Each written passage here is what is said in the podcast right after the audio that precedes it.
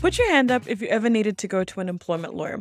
Keep your hand up if that employment lawyer was old and boring. Okay, no. Maybe they weren't old and boring, but I can tell you for a fact that they most likely said, no, you can't do that, or you've botched the process. Welcome to Law Lenz. My name is Sanam, and as an employment law specialist and an employment lawyer in both Australia and New Zealand, I can tell you that I have seen it all. And what I want to do is make sure you don't have to see it all.